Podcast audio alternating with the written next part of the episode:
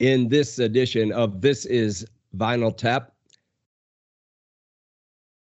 Changes. Turn and face the strain. Played guitar, jamming. Is life on Mars?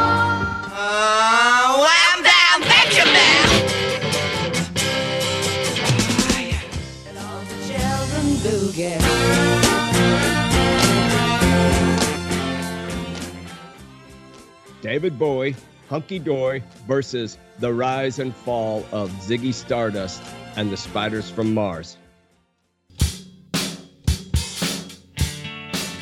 In 1948, Columbia Records introduced its long play 33 and a third microgroove record. The next year, RCA Victor introduced the 45 RPM record. This provided consumers a choice between buying only the song they liked or buying 45 minutes of music that required some effort to appreciate. Nobody could have foreseen how the long format would make something completely new, a comprehensive package of music that must be heard in full to be appreciated.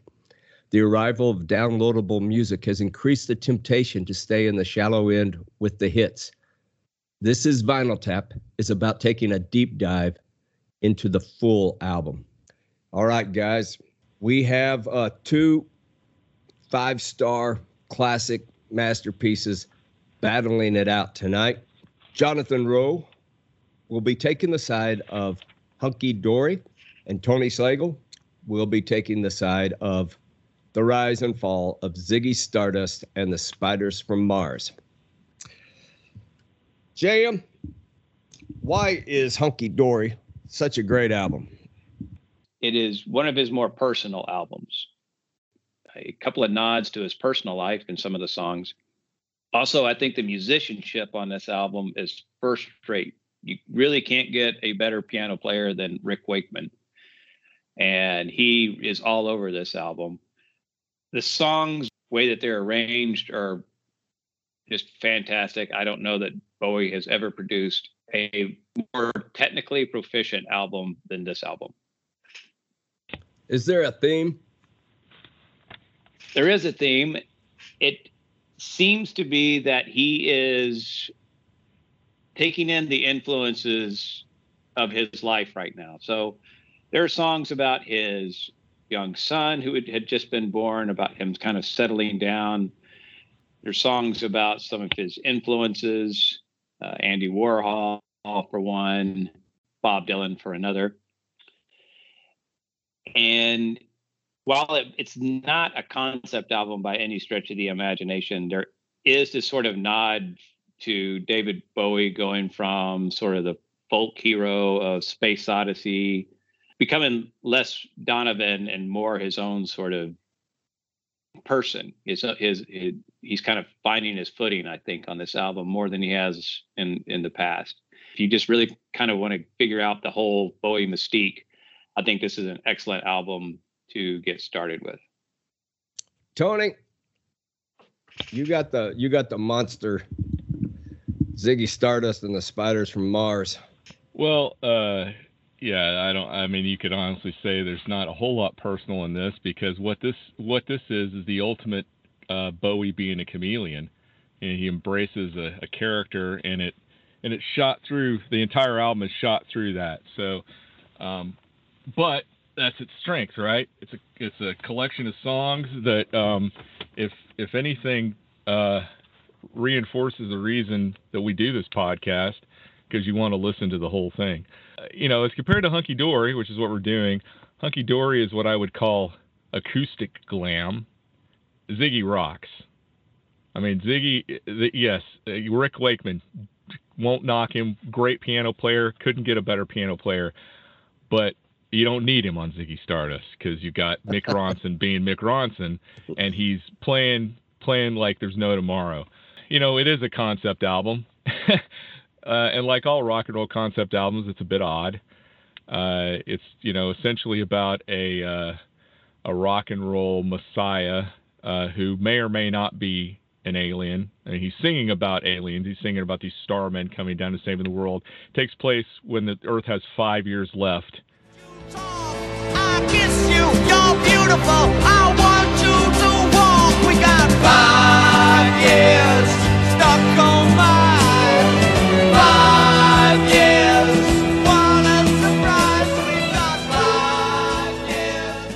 don't you know i've read places where it says it's because all our natural resources have dried up. I don't i don't think the the song or the album ever really talks about why we have five years left. Um, if it does i've missed it. But um, and so this guy Ziggy Stardust, this androgynous, uh, you know, uh, rock and roll messiah, comes down to preach to the kiddos about, you know, base essentially what rock and roll is about. Um, well, at least in the early 70s, you know, peace and love. Um, but it's couched in this sort of hedonistic facade. Um, and then, as the album says, it's a rise and a fall. So he, the kids love him. He gets goes up to the top, and then as he's as he's up on the top, rock and roll destroys him. You know, his fame destroys him, and it ends with rock and roll suicide. You're a rock and roll suicide. You're too old to lose it. Too young to choose it. So, uh, yeah. So this is uh, this is the Spiders from Mars. You know, as the, as the album says, you've got Bowie playing Ziggy uh, on lead vocals. Obviously, you've got uh, Mick Ronno Ronson on guitar, rocking rocking and rolling. Got Trevor Bolder on bass, and Mick Woody Woodmansey on drums. As mentioned earlier, there's no Rick Wakeman, but you don't need him. Um, here's a here's an interesting thing I found out. I just wanted to put this in. Uh, do you guys know where the name came from? No. So, so in 1954, I believe it was an Italian soccer game. A crowd of 10,000 people fell silent as this giant cigar cigar-shaped uh, object flew over the stadium. They thought they were seeing some sort of visitor from Mars. Found out it was a uh, collection of spider silk that had gotten up in the atmosphere and uh, was floating floating over the floating over the stadium. Hence, spiders from Mars. Anyway, That's good. All right, JM. Band and Okay. personnel. So the interesting thing about this album is it has pretty much the exact same personnel as Ziggy Stardust. Uh, got Trevor Bolder getting to stretch his chops on trumpets on one of his song, one of the songs, "Kooks."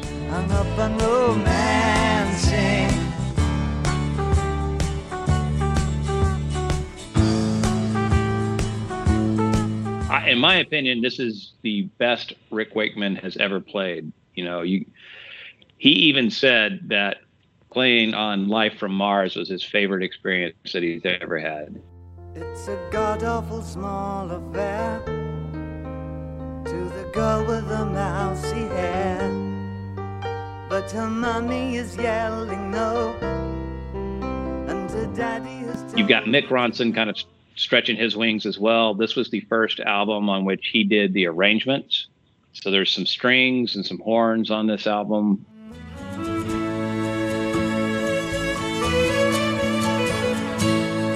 Don't believe in yourself. Don't deceive This one is a meticulously arranged and composed album. There are key changes in it that don't make any sense. There are string arrangements that don't really make so much sense. Mick Ronson is restraining himself because you can see what happened on Ziggy Stardust. He just kind of went and let himself go. And uh, this was where Bowie kind of stretched himself out too. He did a lot. He did this all the sax parts on it, and there's a lot of sax parts on it. And you can even hear it in the first song, "Changes."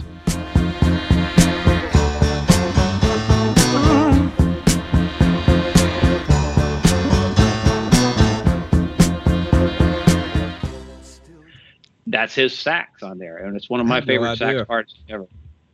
Ever. The strength of the material. JM. A lot of strong Okay. songs on this. All right. I've talked about this with Tony several times. I believe that the first side of this album may be one of the best sides in rock and roll history. Changes. Um, you got Oh You Pretty Things.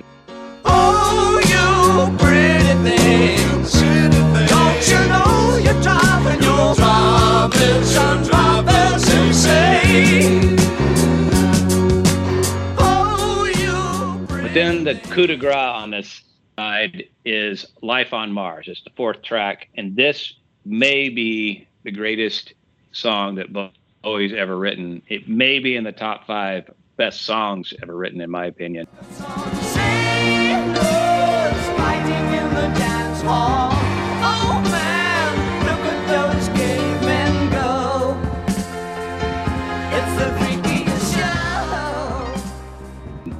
It is lush. It's just absolutely beautiful. It is complex. I challenge anybody that's a good piano player to try to just play this song. Uh, it's got the song Kooks. Even though it sounds like a love song, it's actually a song to his newborn son. Soon you'll grow, so take a chance with a couple of kooks hung up on romancing. He was the guy that made that movie, uh, The Moon, right? Yeah, yeah. It's, I just learned that. That's a cool fact. That's a great That's a movie. great movie. And I basically never listened to the second side of this album the whole time I was in high school.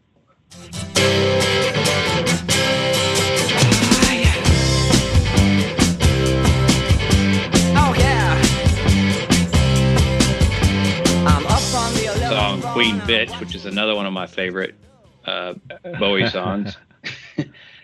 and uh, I like Fill Your Heart quite a bit too. There's a, there's some really cool string arrangements.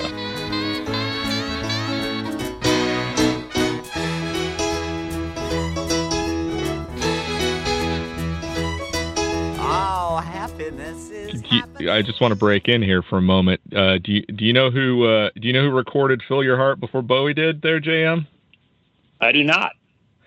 It was the B side of the "Tiptoe Through the Tulip" single by Tiny Tim. That song that song was actually that song was actually co-written. That song was co-written by Paul Williams. wow. So Well, I, Um, if we're going to talk about songs that were sung by somebody before this, we have to talk about "Oh You Pretty Thing." Oh, you pretty things. Don't you know you're driving your Robinson drivers insane? Oh, Uh, Yeah. that got up to what number twelve or something on the UK charts with uh, Peter Noone from, from uh, Herman's Herman's Hermits. Hermits. Herman's Hermits. That's right. Tony, let's uh, let's hear what you have to say about uh, the strength of the material on Ziggy. So uh, I've said this to both of you guys, and it just I'll just say it because to me it's an easy kind of metaphor for what I think about these albums. I think about them in the same way I think about two Mel Brooks movies, Young Frankenstein and Blazing Saddles. Young Frankenstein is a better all-around film, I think. Just from beginning to end, it's a better film.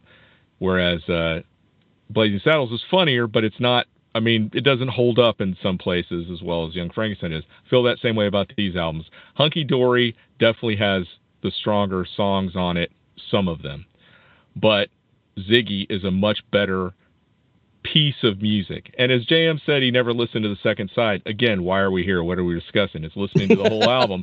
I think he, I think he threw in the towel when he said that. It, Well, he at least was looking the opposite way when your left hook came. yeah, it, it's it's it was a difficult when we start talking about this. It's difficult for me because I, I like JM. I think Life on Mars is one of the greatest songs ever written. I think it's Bowie's by far Bowie's best song. And that first album or first side of that album, I agree, is one of the strongest sides of of rock and roll, with the exception of Kooks. Kooks to me is like you're traveling along on the train and someone pulls that emergency brake and you slam up against the wall and then and then they start off again with quicksand. You're like, oh, thank God, we're we're moving again. Uh, there's not there's not a song like that on Ziggy. Um, not a song like that at all on Ziggy. Um, the second side, I think, of Hunky Dory is pretty weak. Um, I'm not a big fan of the Robert Zimmerman song. I'm not a uh, big fan of the Andy Warhol song. Uh, I, I will say that um, you know it ends ends on a strong note. I'm okay with that. Hunky Dory's much campier than Ziggy. Uh, Ziggy, the, the theme of Ziggy's campy, but it's played straight and it works. Hunky Dory, you got Bowie doing his whole kind of cabaret thing, which is which is sometimes you know like when he's singing "Fill Your Heart," it's Love will clean your mind and make you a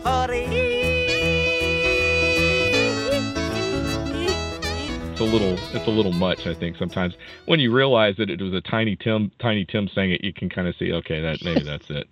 Um, but uh, but I mean you got you know when you look at Ziggy, uh, uh, you know it's it starts off great with five years and then it just it just gets it just gets rolling. Moon Age Daydream, holy cow! I mean that's like that's like someone saying, "Here's Mick Ronson, enjoy."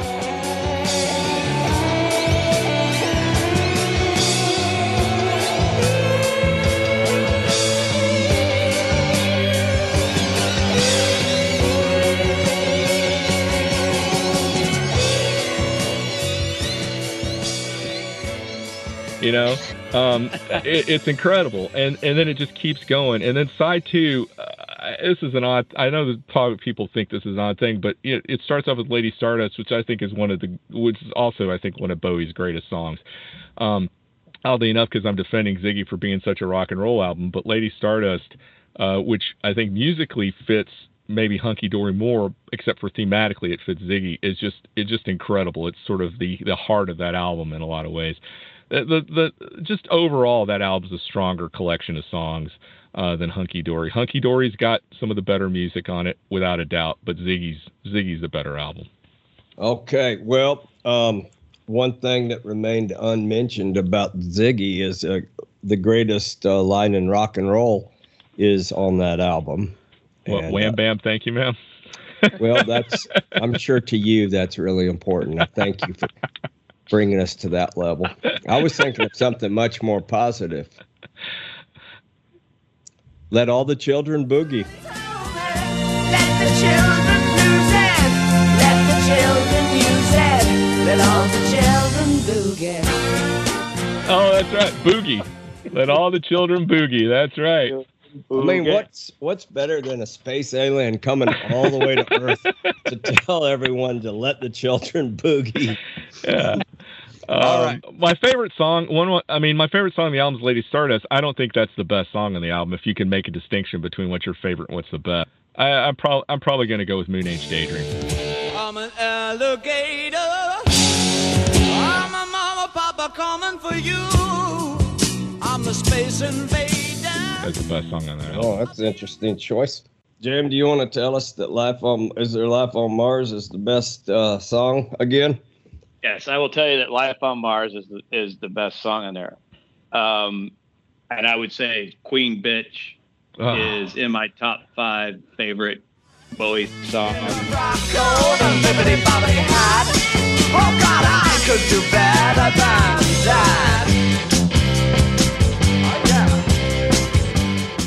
I think five years on Ziggy Stardust is the best song on that, that album.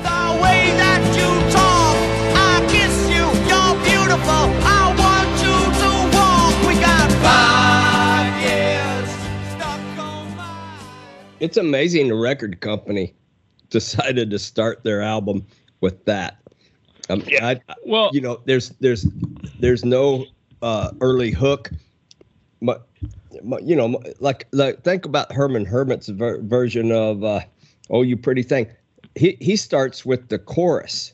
Yeah. On that song where where Bowie is he, I don't I, he has so much confidence in the attractive power of his music. It, he doesn't seem to play by those rules.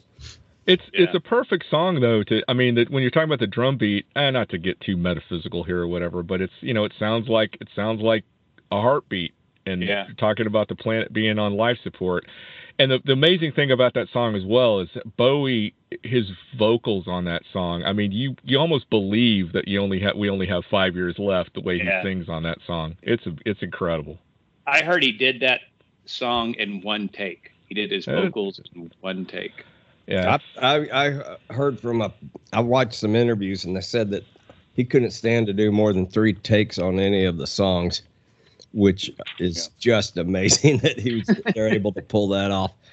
Um, all right, JM, tell us about Hunky Dory's influence. There's something that Donovan tried to do for a very long time that I don't, don't think he was ever successful at. Everything that Bo that that Donovan did was so self-conscious. It, all of his stuff just became this kind of trite music. And I think that Bowie on this album reclaimed it. It did just kind of create this sort of um, psychedelic folk rock, like where instrumentation wasn't just limited to acoustic guitars and uh, kind of cosmic cowboy kind of uh, West Coast sound or the Colorado sound or whatever. You would not have it if you didn't have this album. And that's a little bit of a stretch. I didn't see that coming one bit. Tony? Yeah, it's a it's a stretch. It's a swing and a miss, I think. uh, I I said it earlier. I think this album influenced the one that followed it.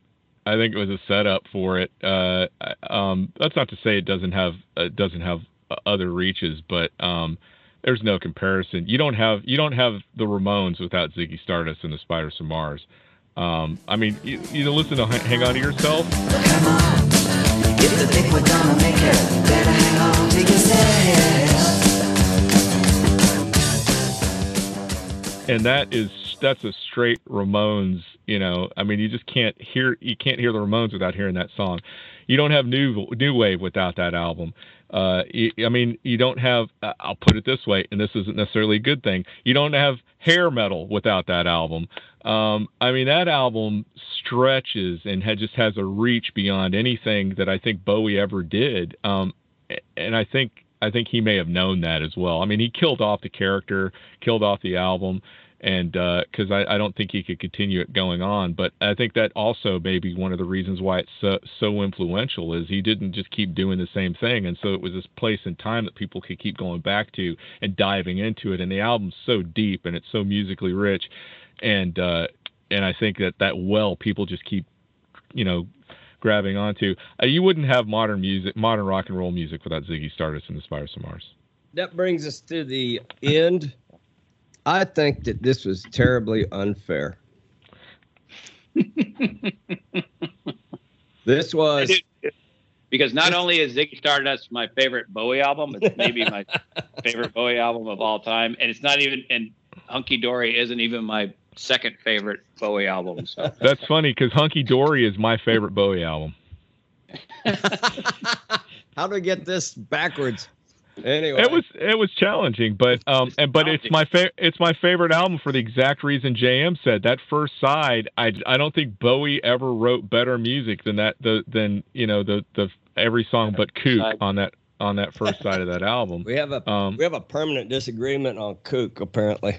I love that yeah. album. I love that song. Nah. And, and, let me tell you something. If you've ever listened to some of the outtakes on Hunky Dory, there's a song called Bombers that he replaced Fill Your Heart with. Bombers is amazing, yeah.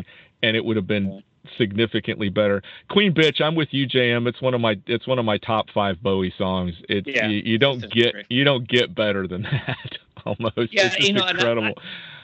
I, I don't understand. Here's another thing I'm going to say. I don't understand why Bowie felt like he needed to pay homage to Bob Dylan, especially in 1971. Well, you know, Queen Queen Bitch is a, is an homage Lou Reed. Well, that's a mm-hmm. that's a mm-hmm. Lou Reed song. Bowie yeah. doing his version of a that's, Lou Reed. That's song. something I want to ask you guys about. We talk about how influential Ziggy is, but David Bowie came to New York and yeah. got way influenced by that experience yeah. by Lou Reed uh, Iggy Pop. Talk a minute about how the United States and New York specifically uh, got a hold of him and kind of shook some of that folk stuff off and and and turned him into this rocker.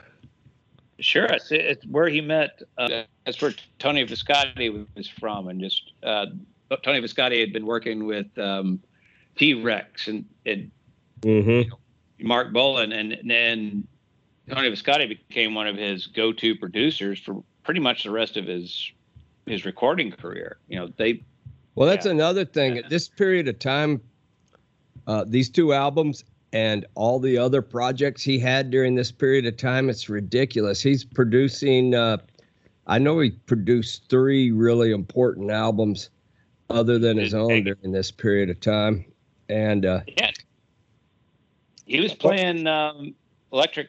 Bowie was playing piano for uh, Ziggy Star. I mean, for uh, Iggy Pop on his tour at that time, and then he also went on tour with um, Lou Reed playing piano behind him.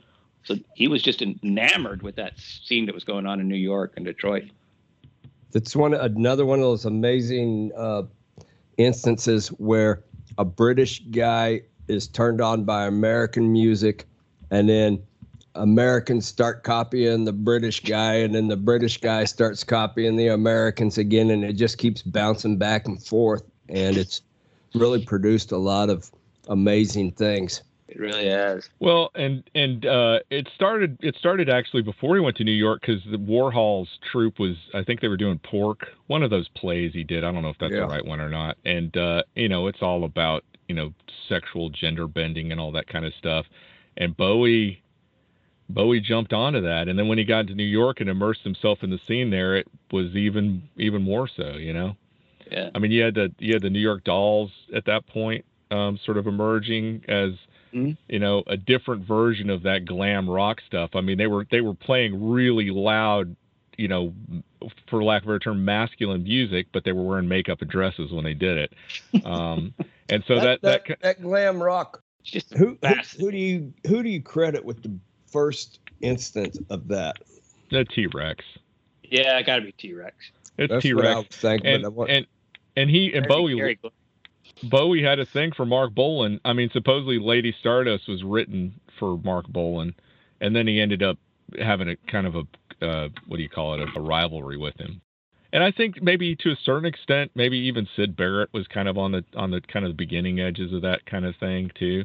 Mm-hmm. You know, mm-hmm. um, but but I think Bill Bowie's really attracted to this idea of having this kind of feminine masculine I just says it sounds so pretentious, but duality on on his albums and on stage, and that's why he had these these three guys from Hull, you know, playing playing in his, his backup band. These real beef, you know, buff guys, but they're in makeup, and then Bowie's up there prancing around and doing his thing, and it was just like that. I think that was what he was going for, and the whole New York scene was was that's what that was all about. Is kind of not really having any there were no boundaries to that stuff. It was like do whatever you know. Yeah, you had supposedly Trevor Bolder, who's went on to play with bands like Uriah Heep and Mick Ronson, just both hated that uh, Spiders from Mars tour.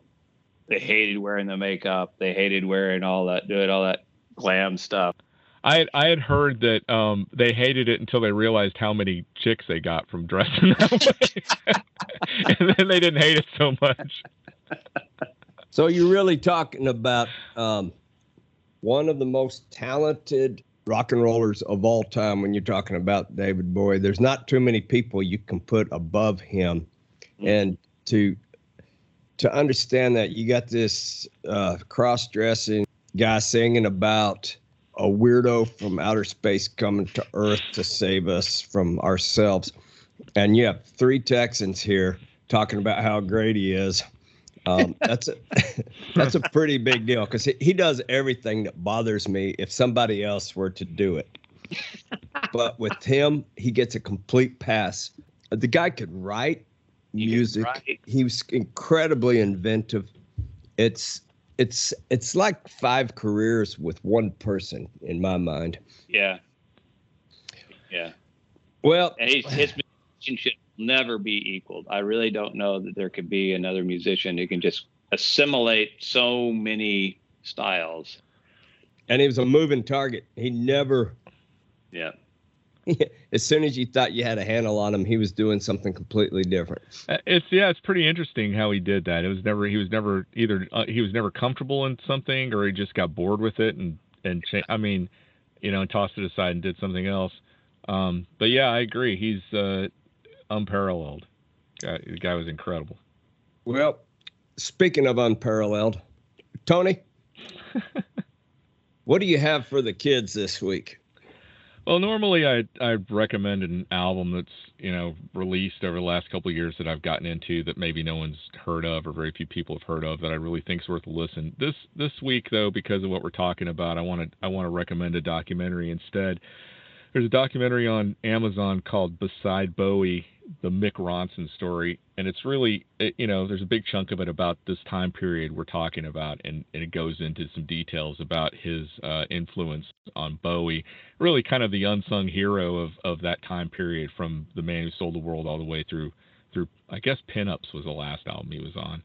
Um, but uh, just to go show you how how much people thought of Mick Ronson in this documentary, Lou Reed is on there saying nothing but positive things about about Mick Ronson. When was the last time you ever heard Lou Reed say anything positive about anybody in public, right?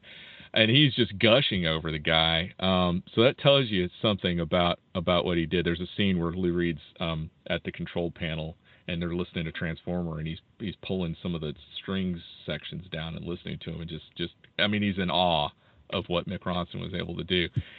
Uh, not the highest quality uh, in terms of production value, but definitely if you're a fan of this stuff and you're a fan of Mick Ronson and you, you believe like me that he's very underrated, one probably the most underrated rock and roll guitarist, it's worth it's worth a look. It's on Amazon. It's streaming on Amazon Prime. Yes, that's it for tonight's show.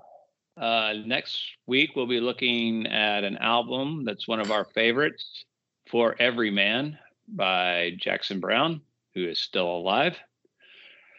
So give us a shout out on Facebook or look us up on Spotify or any other favorite podcast platforms. And you can email us at tappingvinyl, one word, at gmail.com leave us a note or tell us what albums you'd like us to lambast. For our host, Doug Cooper, our co host, Tony Slagle, and me, your producer, J.M. Rowe, also known as Jonathan, that's it for tonight's show.